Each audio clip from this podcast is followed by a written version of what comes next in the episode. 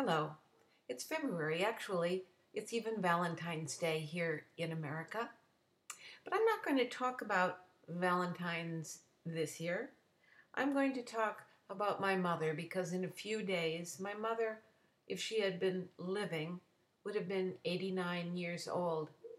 And I wrote a poem about her, which is in my book called Please Use This for Children and Not for War and Guns. And the poem is called Young Woman in Jodhpurs. For those of you who don't know what jodhpurs are, you could look it up in a dictionary, but they're funny-looking pants that puff out on the sides. They're short, they're over the knee, and then they puff out on the sides, and they're used for riding horses, actually very fancy riding of horses. And the reason I wrote this poem was because I have a picture of my mother, who grew up in a farm in Minnesota, a working-class farm. And she's standing there looking beautiful, wearing jodhpurs next to this beautiful horse. It was a side of her that I had never known before. It was really, really different for me. Because, you see, I had a mother who would not, absolutely would not, talk about her past. I knew no stories from her. She wouldn't tell me anything about growing up.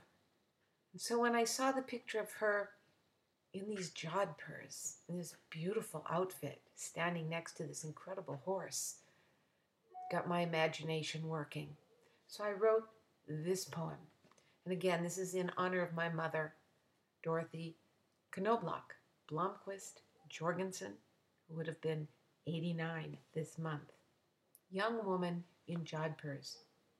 She is standing near a roan horse in the only picture I saw of mother in her youth, looking beautiful in those strange pants she called jodhpurs.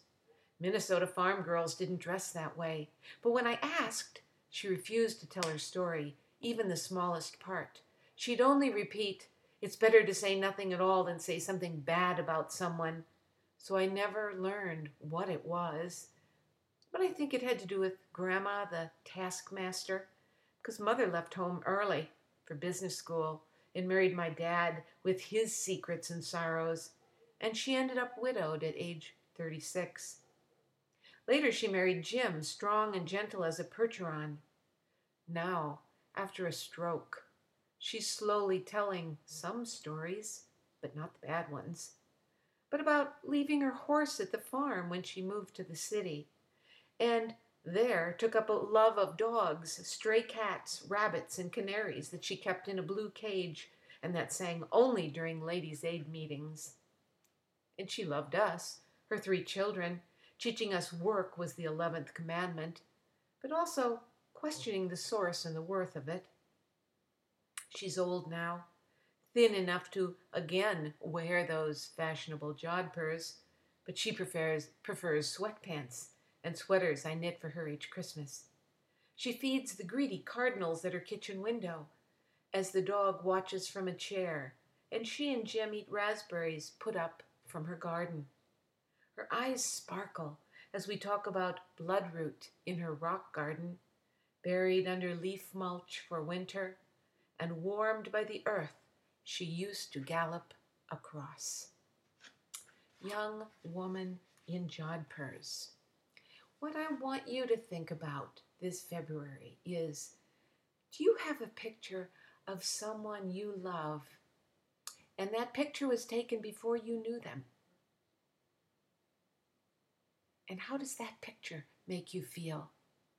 Does it give you a clue about this person, who they were, what they loved, what they grew up like? Think about one of those pictures and write about it. Or if you don't want to write about it, ask the person in the picture about it. Ask them, what is the story behind this picture? And I guarantee you will learn a lot about someone that you didn't know fully before. So I hope you have fun doing this exercise. I hope you learn about someone you love and learn more about them. And in the meantime, check out www.cynthiagustafson.com. Check out my book, Bully, the big book for bullies and the bullied, which is now going into schools. It's going into churches. It's growing in popularity. So look up my book, see if your church can use it or if your school could use it. And I'll be back with you in the windy month of March.